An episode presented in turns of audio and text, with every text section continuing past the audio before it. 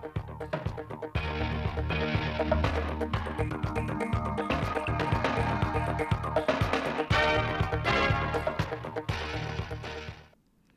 kính chào quý vị và các bạn đến với chương trình thời sự phát thanh trực tiếp 17 giờ thứ hai, ngày 26 tháng 6 năm 2023 của Đài Phát thanh Truyền hình Thanh Hóa. Chương trình hôm nay có những nội dung chính sau.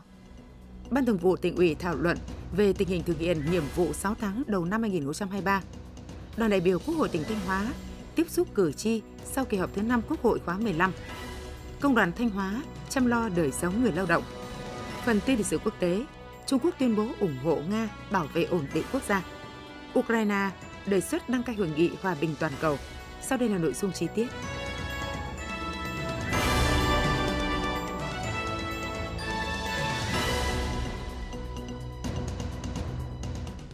Hôm nay 26 tháng 6, dưới sự chủ trì của đồng chí Đỗ Trọng Hưng, Ủy viên Trung ương Đảng, Bí thư tỉnh ủy, Chủ tịch Hội đồng nhân dân tỉnh, Ban Thường vụ tỉnh ủy đã tổ chức hội nghị để thảo luận, đánh giá về tình hình kết quả thực hiện nhiệm vụ 6 tháng đầu năm, bàn các giải pháp thực hiện hiệu quả các nhiệm vụ trọng tâm 6 tháng cuối năm 2023 và một số nội dung quan trọng khác. Dự hội nghị có các đồng chí Lại Thế Nguyên, Phó Bí thư Thường trực tỉnh ủy, Trường đoàn đại biểu Quốc hội Thanh Hóa, Đỗ Minh Tuấn, Phó Bí thư tỉnh ủy, Chủ tịch Ủy ban dân tỉnh, Trịnh Tuấn Sinh, Phó Bí thư tỉnh ủy, các đồng chí ủy viên ban thường vụ tỉnh ủy, các phó chủ tịch hội đồng nhân dân, phó chủ tịch ủy ban dân tỉnh, lãnh đạo một số ban ngành đơn vị cấp tỉnh, tin của phóng viên Đức Đồng.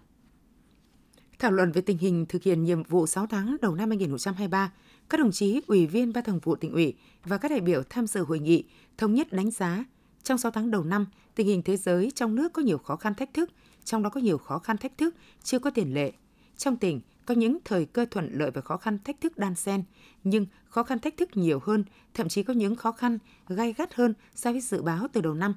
Trong bối cảnh đó, cùng với sự giúp đỡ hỗ trợ của Trung ương, Đảng bộ chính quyền, cộng đồng doanh nghiệp và các tầng lớp nhân dân trong tỉnh đã nỗ lực cố gắng, quyết liệt triển khai nhiều giải pháp nên tình hình kinh tế xã hội của tỉnh giữ được ổn định và tiếp tục phát triển, quốc phòng an ninh được đảm bảo, công tác xây dựng Đảng và hệ thống chính trị đạt kết quả tích cực. Các ý kiến thảo luận cho rằng tốc độ tăng trưởng GDP 6 tháng đầu năm đạt 7%, tuy thấp hơn so với cùng kỳ năm 2022 và kế hoạch năm 2023 nhưng đứng đầu trong các tỉnh Bắc Trung Bộ và đứng thứ ba trong số 10 địa phương có quy mô nền kinh tế lớn nhất cả nước. Trong bối cảnh có rất nhiều khó khăn thách thức, kết quả này rất đáng ghi nhận. Bên cạnh đó, trong từng ngành, từng lĩnh vực cũng có những điểm sáng nổi bật. Giá trị sản xuất nông lâm thủy sản tăng 3,87%, cao hơn so với mục tiêu đề ra là 3%.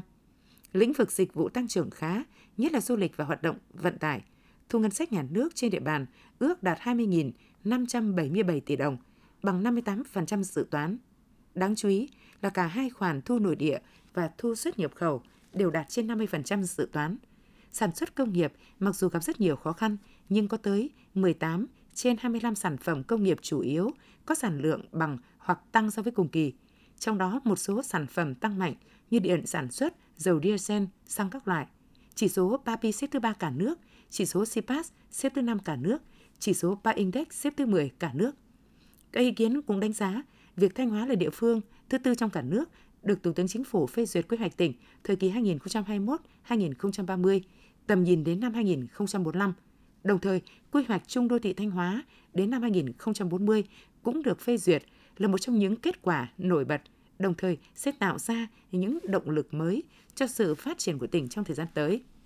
Cùng với đó, các lĩnh vực văn hóa, giáo dục, y tế trong 6 tháng đầu năm tiếp tục chuyển biến tiến bộ, an sinh xã hội được đảm bảo, đời sống của đại bộ phận người dân ổn định, quốc phòng, an ninh, trật tự an toàn xã hội được đảm bảo, tạo điều kiện môi trường thuận lợi cho phát triển kinh tế xã hội, công tác xây dựng Đảng và hệ thống chính trị tiếp tục được tăng cường, đoàn kết thống nhất trong các cấp ủy Đảng, trong toàn Đảng bộ và sự đồng thuận trong xã hội được củng cố, tình hình tư tưởng của cán bộ, đảng viên và nhân dân trong tỉnh cơ bản ổn định.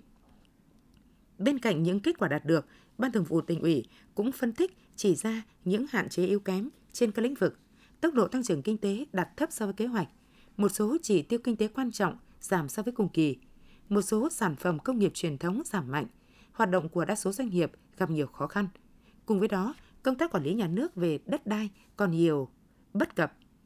Việc tính tiền sử dụng đất cho một số dự án và lập phê duyệt kế hoạch sử dụng đất thời kỳ 2021-2025 rất chậm. Tiến độ đầu tư hạ tầng các khu cụm công nghiệp vẫn chậm và thiếu đồng bộ, Một số ý kiến cũng phân tích huy động vốn của các tổ chức tín dụng trên địa bàn trong 6 tháng đạt 8,1%, trong khi tổng dư nợ chỉ tăng 2,5%. Điều này cho thấy việc đưa tiền vào hoạt động kinh tế còn gặp nhiều khó khăn, sức hấp thu vốn của nền kinh tế còn hạn chế, sự phục hồi của các hoạt động sản xuất kinh doanh còn chậm. Ban Thường vụ tỉnh ủy cũng tập trung phân tích, làm rõ hơn về dự báo tình hình, thống nhất với 8 nhóm nhiệm vụ trọng tâm 6 tháng cuối năm 2023. Kết luận nội dung này, đồng chí Bí thư tỉnh ủy Đỗ Trọng Hưng đồng tình với đánh giá của Ban Thường vụ tỉnh ủy về tình hình kết quả thực hiện nhiệm vụ 6 tháng đầu năm 2023. Đồng chí Bí thư khẳng định, những kết quả nổi bật toàn diện mà Thanh Hóa đạt được trong bối cảnh có rất nhiều khó khăn thách thức trong 6 tháng đầu năm là công sức của toàn Đảng bộ chính quyền, mặt trận Tổ quốc và các đoàn thể của cộng đồng doanh nghiệp và các tầng lớp nhân dân trong tỉnh. Đồng thời kết quả đó có sự quan tâm hỗ trợ, giúp đỡ rất lớn của Trung ương. Phân tích làm rõ thêm các hạn chế yếu kém, nhất là những hạn chế yếu kém kéo dài nhiều năm nhưng chưa được khắc phục, chưa tạo được sự chuyển biến rõ nét. Đồng chí Bí thư tỉnh ủy yêu cầu cần phải nghiêm túc nhìn nhận, soi rõ trách nhiệm của từng tập thể cá nhân, từ đó đề ra các biện pháp để khắc phục và phải có quyết tâm khắc phục bằng được với thời gian lộ trình mục tiêu cụ thể. Về nhiệm vụ trọng tâm 6 tháng cuối năm 2023, đồng chí Bí thư tỉnh ủy Đỗ Trọng Hưng nhấn mạnh cần phải đánh giá dự báo tình hình kỹ hơn, toàn diện hơn, phải chỉ rõ được cả những khó khăn thách thức và thời cơ thuận lợi, trong đó có thuận lợi đến từ những cơ chế chính sách mới được ban hành. Các quy hoạch lớn vừa được phê duyệt sẽ tạo ra động lực mới đối với sự phát triển của tỉnh như thế nào, đồng thời cần phải giả soát từ mục tiêu chỉ tiêu nhiệm vụ, đặt ra quyết tâm và nỗ lực để thực hiện đạt được kết quả cao nhất có thể.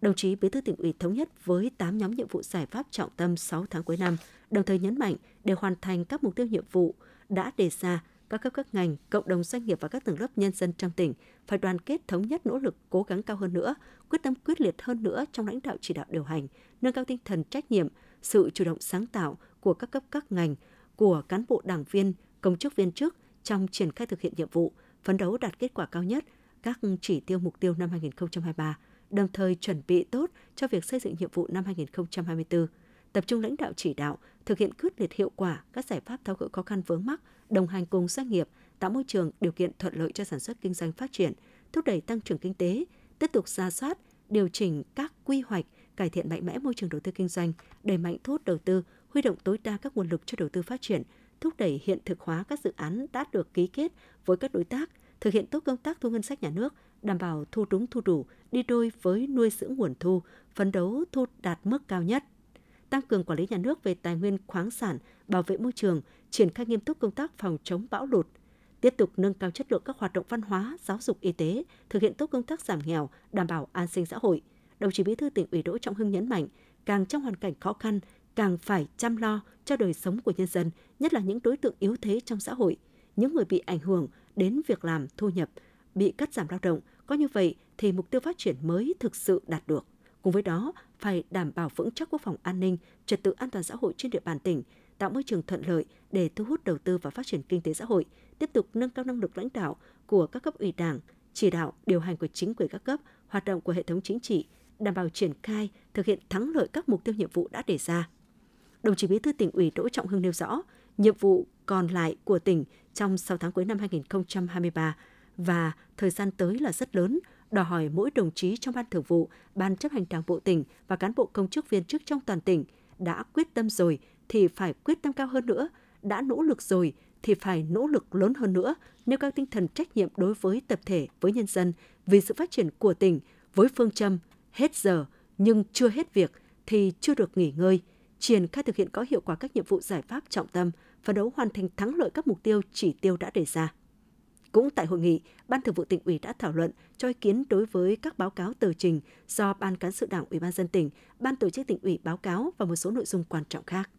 Hôm nay, ngày 26 tháng 6, đoàn đại biểu Quốc hội tỉnh Thanh Hóa gồm các ông bà Mai Văn Hải, Phó trưởng đoàn đại biểu Quốc hội tỉnh, Cao Mạnh Linh, Ủy viên chuyên trách Ủy ban Tư pháp của Quốc hội, Lê Văn Cường, Phó Giám đốc Bệnh viện Đa khoa tỉnh, Phạm Thị Xuân, Thư ký Tòa án Nhân dân huyện Quan Hóa đã có buổi tiếp xúc cử tri sau kỳ họp thứ 5 Quốc hội khóa 15 tại các huyện Quan Sơn và Quan Hóa. Tại các buổi tiếp xúc, các đại biểu Quốc hội tỉnh Thanh Hóa đã thông báo tới cử tri huyện Quan Sơn và Quan Hóa về kết quả kỳ họp thứ 5 Quốc hội khóa 15. Theo đó, kỳ họp diễn ra trong 23 ngày làm việc và được chia làm hai đợt từ ngày 22 tháng 5 đến ngày 10 tháng 6 và từ ngày 19 tháng 6 đến ngày 24 tháng 6. tại kỳ họp Quốc hội đã xem xét thông qua 8 dự án luật, 17 nghị quyết, trong đó có 3 nghị quyết quy phạm pháp luận và cho ý kiến với nhiều dự án luật khác. Quốc hội cũng đã xem xét quyết định các vấn đề về nhân sự, chính sách, phát triển kinh tế xã hội, phân bổ ngân sách nhà nước, kết quả giải quyết các kiến nghị của cử tri. Cử tri hai huyện Quan Sơn và Quan Hóa bày tỏ sự vui mừng phấn khởi trước những kết quả đã đạt được tại kỳ họp thứ 5 Quốc hội khóa 15, đồng thời khẳng định tại kỳ họp, các đại biểu thuộc đoàn đại biểu Quốc hội tỉnh Thanh Hóa đã phát huy được vai trò trách nhiệm, thảo luận sôi nổi, đóng góp ý kiến thông qua các quyết sách quan trọng thúc đẩy sự phát triển của đất nước.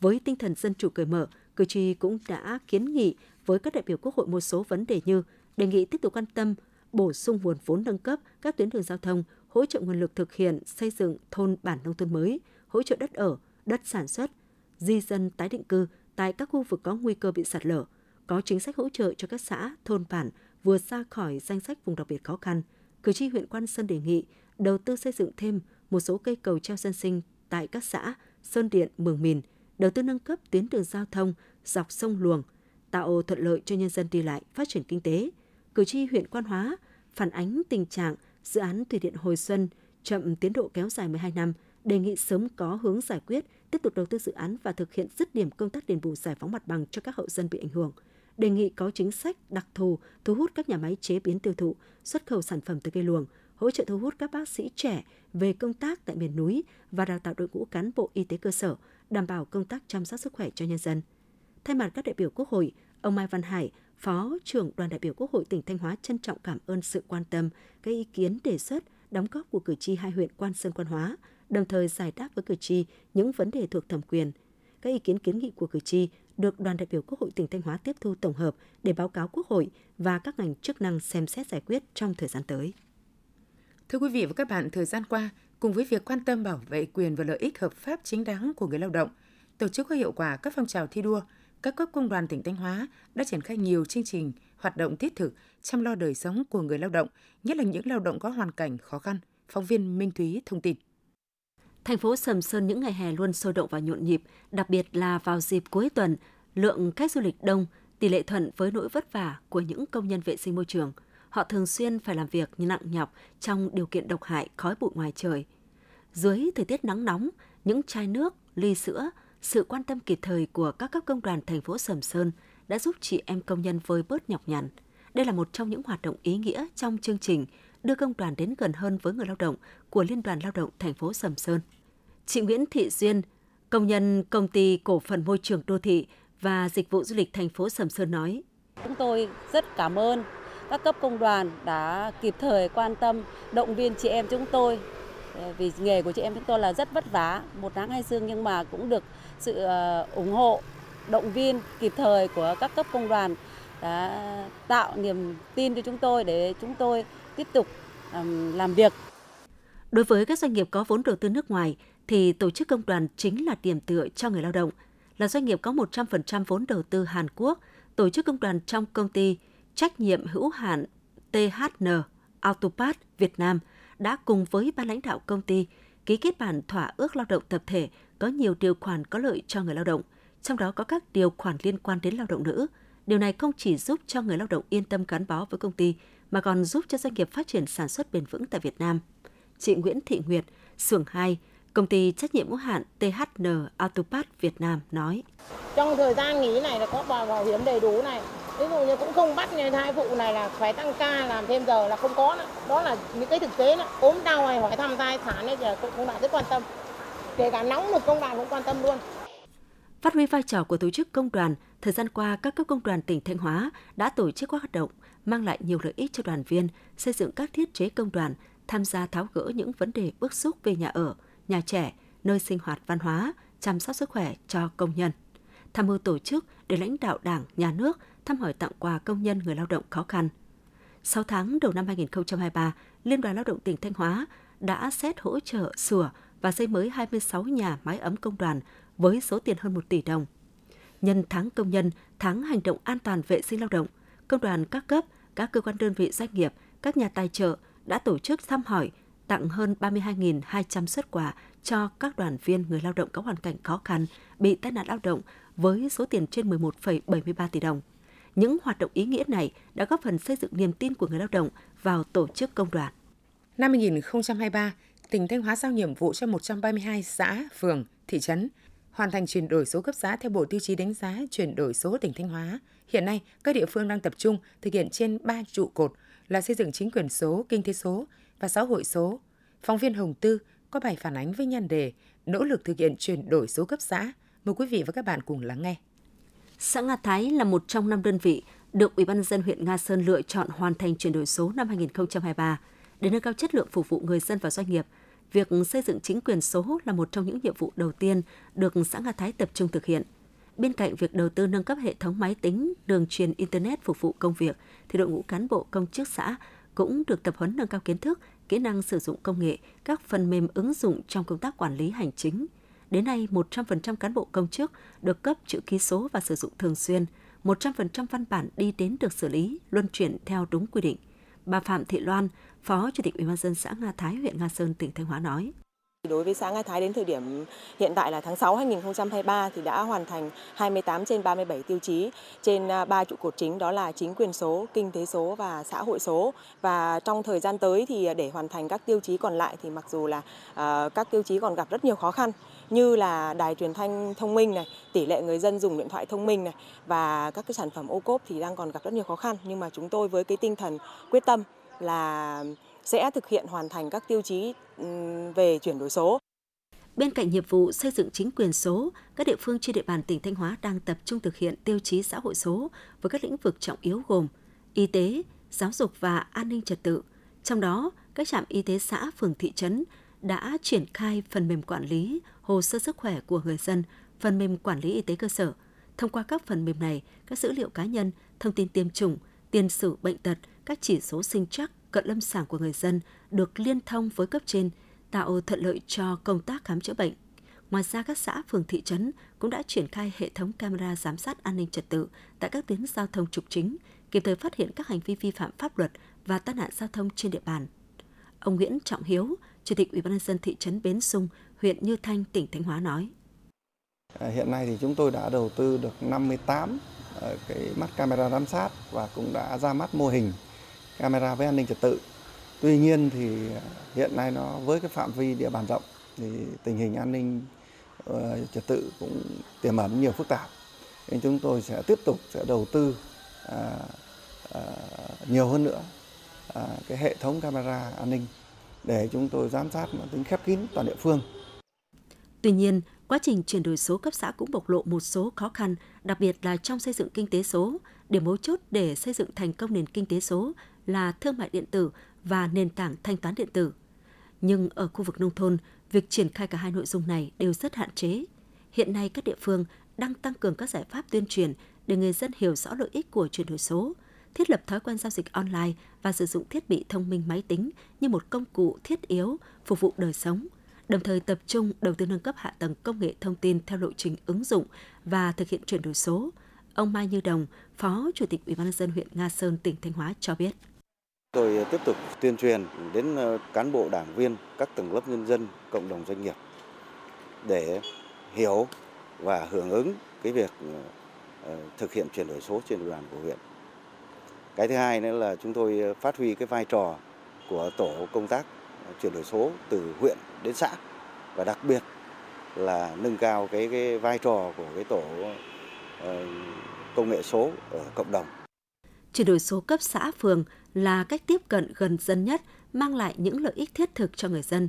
Việc nỗ lực hoàn thành chuyển đổi số tại 132 phường xã trong năm 2023 sẽ là cơ sở quan trọng để tỉnh Thanh Hóa phấn đấu có 6 huyện thị xã thành phố trở lên và 300 xã phường thị trấn trở lên hoàn thành chuyển đổi số theo Bộ Tiêu chí đánh giá chuyển đổi số tỉnh Thanh Hóa giai đoạn 2022-2025. Quý vị và các bạn đang nghe chương trình Thời sự phát thanh của Đài Phát thanh Truyền hình Thanh Hóa. Chương trình đang được thực hiện trực tiếp trên 6 FM tần số 92,3 MHz. Tiếp theo là những thông tin đáng chú ý mà phóng viên đài chúng tôi vừa cập nhật. Thưa quý vị và các bạn, xác định các sản phẩm ô cốp có vai trò quan trọng là hạt nhân thúc đẩy phát triển kinh tế nông thôn mạnh mẽ hơn, góp phần giúp người dân cải thiện đời sống. Huyện Nông Cống đã tạo điều kiện cho các chủ thể sản xuất ứng dụng khoa học kỹ thuật vào sản xuất nhằm nâng cao chất lượng, hoàn thiện mẫu mã, đa dạng hóa sản phẩm, từng bước khẳng định thương hiệu. Sau đây là ghi nhận của phóng viên Hoàng Mai. Xã Thăng Long huyện Nông Cống được nhiều người dân trong và ngoài huyện biết đến với sản phẩm miến gạo chất lượng cao. Từ 28 hộ ở thôn Tân Gia tham gia sản xuất miến gạo, đến nay có 120 hộ tham gia. Để xây dựng thương hiệu sản phẩm, nâng cao giá trị sản phẩm trên thị trường, cấp ủy chính quyền xã Thăng Long tập trung xây dựng miến gạo Thăng Long đạt tiêu chuẩn sản phẩm ô cốp 3 sao cấp tỉnh. Kể từ năm 2020, sản phẩm miến gạo Thăng Long được công nhận ô cốp 3 sao cấp tỉnh. Cấp ủy chính quyền xã đã đẩy mạnh quảng bá sản phẩm, đa dạng hóa các hình thức liên kết giữa người dân, hợp tác xã trong sản xuất và tiêu thụ sản phẩm. Nhờ đó, sản phẩm đã tăng mức tiêu thụ lên 2,5 lần so với trước đó. Doanh thu hàng năm đạt trên 15 tỷ đồng. Năm 2022, miến gạo Thăng Long đã được công nhận sản phẩm công nghiệp nông thôn tiêu biểu của tỉnh Thanh Hóa. Ông Trương Hữu Hoa, Giám đốc Hợp tác xã Dịch vụ Sản xuất Miến gạo Thăng Long, huyện Nông Cống cho biết. Đến à, năm 2020, Ủy ban nhân dân tỉnh Thanh Hóa đánh giá cái sản phẩm à, miến gạo Thăng Long là sản phẩm ô cốp 3 sao. À, hiện nay thì chúng tôi giám sát về cái khâu nguyên vùng nguyên liệu cũng như là cái, cái khâu sản xuất. À, bên cạnh đó thì chúng tôi à, quảng bá lên như sàn thương mại điện tử và được nhiều người biết và đặt hàng À, doanh thu thì à, như à, trước đây thì à, à, như một tháng thì hợp tác xã chúng tôi chỉ sản xuất và đưa ra thị trường nó chỉ khoảng 15 đến 20 tấn thôi. Nhưng mà cho đến nay thì à, có những tháng lên đến 60 và lên lên thậm chí là lên 80 tấn trên một tháng à, đưa ra thị trường. Hiện toàn xã Trường Giang có hơn 1.000 hộ làm nghề đan nón lá với hơn 3.000 lao động, chủ yếu là phụ nữ, tập trung ở hai làng Yên Lai và Tuy Hòa – Hàng năm xã Trường Giang đưa ra thị trường hơn 1,5 triệu sản phẩm với giá trị lên tới 15 tỷ đồng mỗi năm, chiếm trên 20% tổng thu nhập toàn xã và giải quyết việc làm cho hơn 40% lao động nông thôn. Nhận thức được vai trò, tầm quan trọng của việc xây dựng sản phẩm ô cốp gắn với làng nghề truyền thống địa phương, xã Trường Giang cũng đã tập trung xây dựng sản phẩm nón lá Trường Giang đạt tiêu chuẩn sản phẩm ô cốp 3 sao. Anh Nguyễn Văn Thái, giám đốc công ty thương mại dịch vụ Thái Tươi, xã Trường Giang, huyện Nông Cống cho biết vâng, để xây dựng tiêu chí ô cốp 3 sao của nón lá Trường Giang. Bây giờ là được sự quan tâm hỗ trợ của cấp ủy chính quyền địa phương đang quan tâm về hỗ trợ mình là cái à, đầu vào, đang xây dựng những vùng nguyên liệu để tập trung hơn. Thứ nhất là chất lượng lá đầu vào là cũng phải trắng sạch và đảm bảo lá già. Và cái tiêu chí thứ hai nữa là xây dựng cái kho để lưu trữ cái sản phẩm đầu ra. Hiện nay huyện Đông Cống đã có 14 sản phẩm ô cốp đạt chuẩn từ 3 sao trở lên. Để phát triển các sản phẩm ô cốp, huyện Nông Cống tích cực tuyên truyền, vận động, khuyến khích các tổ chức cá nhân xây dựng sản phẩm ô cốp, chỉ đạo các xã, thị trấn xây dựng sản phẩm đặc trưng, bảo đảm các tiêu chí cũng như lợi thế về nguồn gốc thế mạnh của địa phương và có tính bền vững, đồng thời chuyển đổi cơ cấu cây trồng vật nuôi, hình thành vùng sản xuất hàng hóa chủ lực, tạo vùng nguyên liệu bền vững cho chế biến sản phẩm, tạo điều kiện để phát triển sản xuất theo chuỗi giá trị, Đối với các sản phẩm đã được cấp giấy chứng nhận, huyện tăng cường công tác phối hợp quản lý, quảng bá, xúc tiến thương mại, đưa sản phẩm ô cốp tham gia các hội trợ, triển lãm trong và ngoài tỉnh. Ông Nguyễn Văn Tuấn, Phó Chủ tịch Ủy ban dân huyện Nông Cống cho biết. Huyện ấy, và cơ quan quản lý nhà nước có trách nhiệm là hướng dẫn, hỗ trợ để tuyên truyền quảng bá sản phẩm của mình trên cái địa bàn ở mình và địa bàn của ờ, cả nước. Hỗ trợ kích cầu thì ờ, thì huyện Nông Cống thì để mà được đạt sản phẩm ô cốp ấy, thì ngoài là cái hỗ trợ của tỉnh ra hội đồng nhân dân huyện cũng đã ban hành nghị quyết là hỗ trợ cho 100 triệu một khi đạt sản phẩm ô cốp. Rồi ờ, hỗ trợ cho các chủ thể đi hỗ trợ các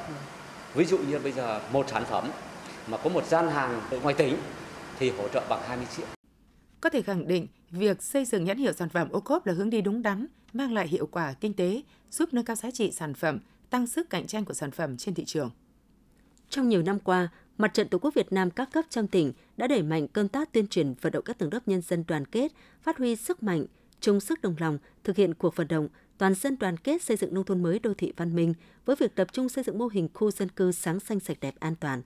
Qua hơn 2 năm triển khai, Mặt trận Tổ quốc các cấp trong tỉnh đã xây dựng và nhân rộng 284 mô hình tự quản ở cộng đồng dân cư, trong đó 220 mô hình khu dân cư tự quản về an toàn thực phẩm, 38 mô hình khu dân cư sáng xanh sạch đẹp an toàn, 26 mô hình khu dân cư tự quản về môi trường. Vận động nhân dân tự nguyện hiến 21,9 ha đất, đóng góp trên 271.000 ngày công tham gia làm đường giao thông nông thôn, xây dựng các công trình phúc lợi. Thông qua đó, nhiều tuyến đường giao thông trong thôn xã được mở rộng, cảnh quan được trang trí, hệ thống đèn điện chiếu sáng công cộng, hệ thống camera được lắp đặt, cây xanh bóng mát, khu vui chơi, luyện tập thể thao, sinh hoạt tập thể của nhân dân được xây dựng. An ninh trật tự được giữ vững, tạo nên những làng quê thanh bình đáng sống. Tiêu biểu như khu dân cư Linh Sơn, xã Ngọc Sơn Ngọc Lạc, khu dân cư Yên Trường, xã Thọ Lập, huyện Thọ Xuân, khu dân cư thôn 10, xã Vĩnh Thịnh, huyện Vĩnh Lộc, khu dân cư Ngọc Tĩnh, xã Thiệu Phú, huyện Thiệu Hóa, khu dân cư thôn 5, xã Nga An, huyện Nga Sơn. Qua triển khai xây dựng mô hình khu dân cư sáng xanh sạch đẹp an toàn trên địa bàn tỉnh Thanh Hóa đã nâng cao nhận thức cho người dân, góp phần cùng với cấp ủy chính quyền địa phương hoàn thành các tiêu chí xây dựng nông thôn mới, xây dựng những khu đô thị và miền quê đáng sống. Theo kết quả của Văn phòng Điều phối Nông thôn mới tỉnh Thanh Hóa, tính đến cuối năm 2022, toàn tỉnh có 442 trên 469 xã có cơ sở vật chất văn hóa thể thao gồm hội trường đa năng và trung tâm văn hóa thể thao xã đạt tỷ lệ 94,2%, trong đó 355 xã đạt tiêu chí cơ sở vật chất văn hóa thể thao, 365 trên 469 xã đạt tiêu chí về văn hóa chiếm tỷ lệ 77,8% và 3.698 trên 3.835 thôn bản có nhà văn hóa, khu thể thao thôn bản đạt tỷ lệ 96,4%.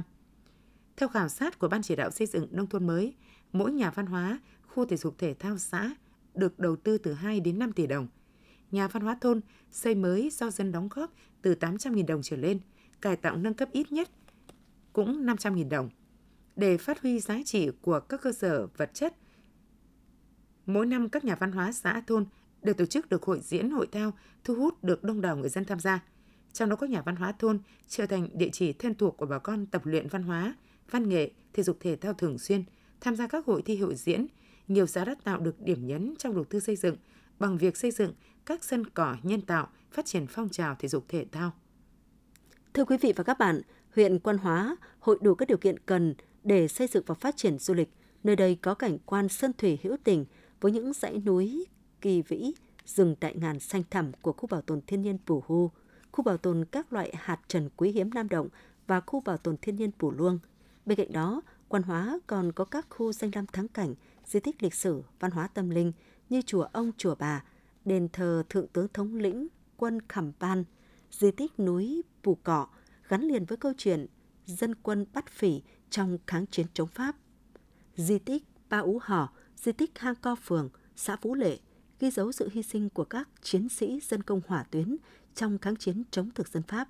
Đặc biệt nơi đây còn lưu giữ những giá trị di sản văn hóa phi vật thể đặc sắc của đồng bào các dân tộc như lễ hội Mường Ca Gia, một trong những mường cổ của người Thái, cùng với sưởng mường, cồng chiêng, kèn bè, kèn lá, các trò chơi dân gian truyền thống, ném còn, trọi cù, kéo co, bắn nỏ. Tuy nhiên, đó mới chỉ là các điều kiện cần. Từ năm 2019, đề án phát triển du lịch cộng đồng tại huyện Quan Hóa đến năm 2025, tầm nhìn đến năm 2030 theo quyết định 1547 ngày 26 tháng 7 năm 1900 năm 2019 của Ủy ban dân tỉnh đã được ban hành, đặc biệt trong năm 2023, huyện đã có kế hoạch cụ thể triển khai thực hiện chương trình phát triển du lịch với mục tiêu là đón được 8.500 lượt khách du lịch, trong đó có 1.500 khách lưu trú. Tuy nhiên, chỉ riêng 5 tháng đầu năm 2023, các điểm du lịch cộng đồng của huyện Quan Hóa đã đón hơn 10.000 lượt khách trong nước và quốc tế. Thưa quý vị và các bạn, kỳ thi tốt nghiệp trung học phổ thông năm 2023 sẽ diễn ra từ ngày 27 đến 29 tháng 6. Tỉnh Thanh Hóa có gần 36.500 thí sinh đăng ký dự thi. Trước kỳ thi, Ban chỉ đạo thi các cấp tỉnh Thanh Hóa lưu ý thí sinh và người làm nhiệm vụ thi cần nghiên cứu kỹ quy chế thi, đảm bảo thực hiện nghiêm túc, tránh những sai sót đáng tiếc. Phóng viên Thủy Dung phản ánh. Quy chế thi tốt nghiệp trung học phổ thông năm 2023 đã có những điều chỉnh về vật dụng được mang vào phòng thi. Theo đó, Bộ Giáo dục Đào tạo quy định những vật dụng được phép đem vào phòng thi, bao gồm bút viết, bút chì, compa, tẩy, thước kẻ, thước tính, máy tính bỏ túi, không có chức năng soạn thảo văn bản, không có thẻ nhớ, Atlas Địa lý Việt Nam đối với môn địa lý. Thí sinh cần nắm rõ quy định này để không đem những vật dụng không được phép vào phòng thi. Bà Đỗ Thị Mỹ, Phó Hiệu trưởng Trường Trung học Phổ thông Quảng Sương 1, huyện Quảng Sương, tỉnh Thanh Hóa nói. Chúng tôi cũng đã có lưu ý với lại à, các em học sinh và các thầy cô là năm nay có một cái khác của quy chế thi. Đó là à, thí sinh chỉ được mang vào phòng thi những vật dụng được quy định ở trong quy chế thi. Vậy thì đồng hồ là một trong những cái vật dụng mà không được mang vào phòng thi. Đó. À, và trong quy chế thì lại cũng không bắt buộc là các phòng thi phải có đồng hồ. Đó, cho nên chúng tôi cũng đã thống nhất với nhau và xin ý kiến đồng chí hiệu trưởng là tất cả các cái phòng thi ấy thì chúng tôi à, lắp đồng hồ và à, lắp pin và hiệu chỉnh theo cái đồng hồ của à, phòng họp hội đồng. Ông Lê Văn Sáu, Phó Hiệu trưởng Trường Trung học phổ thông Lê Lợi, huyện Thọ Xuân, tỉnh Thanh Hóa cho biết. Một số cái lưu ý đối với cái cán bộ làm thi. Thứ nhất là ờ, về cái mặt ờ, thời gian phải thực hiện đúng cái quy chế của Bộ Giáo dục Đào tạo để đề ra. Cái thứ hai là thầy cô giáo phải quán triệt cho các em học sinh ở trong phòng thi. Thứ nhất là các em học sinh chỉ được mang những cái dụng cụ được ờ, quy định vào phòng thi và cái quan trọng nhất là trong cái kỳ thi diễn ra kỳ thi là nó phải hướng dẫn cho học sinh uh, thực hiện đúng cái công việc của mình đó là uh, ghi đúng số báo danh tô đúng số mẫu danh trong cái đề thi trắc nghiệm ờ, mã đề ờ, trong các đề thi trắc nghiệm để tránh những cái sai sót. Thí sinh cũng cần lưu ý phải có mặt tại phòng thi đúng thời gian quy định. Nếu đến chậm quá 15 phút, sau khi có hiệu lệnh tính giờ làm bài, sẽ không được dự thi buổi thi đó. Khi vào phòng thi, phải mang theo căn cước công dân, thẻ dự thi, điền đầy đủ thông tin vào phiếu dự thi. Đặc biệt, các em cần lưu ý về trách nhiệm của thí sinh và các tình huống vi phạm sẽ bị xử lý. Quý vị và các bạn vừa theo dõi phần tin trong tỉnh, thực hiện chương trình biên tập viên Thúy Lượng, các phát thanh viên Minh Thu Minh Thư cùng kỹ thuật viên Tiến Quân, tổ chức sản xuất Nguyễn Thanh Phương, chịu trách nhiệm nội dung Nguyễn Huy Long. Tiếp ngay sau đây là phần tin thời sự quốc tế.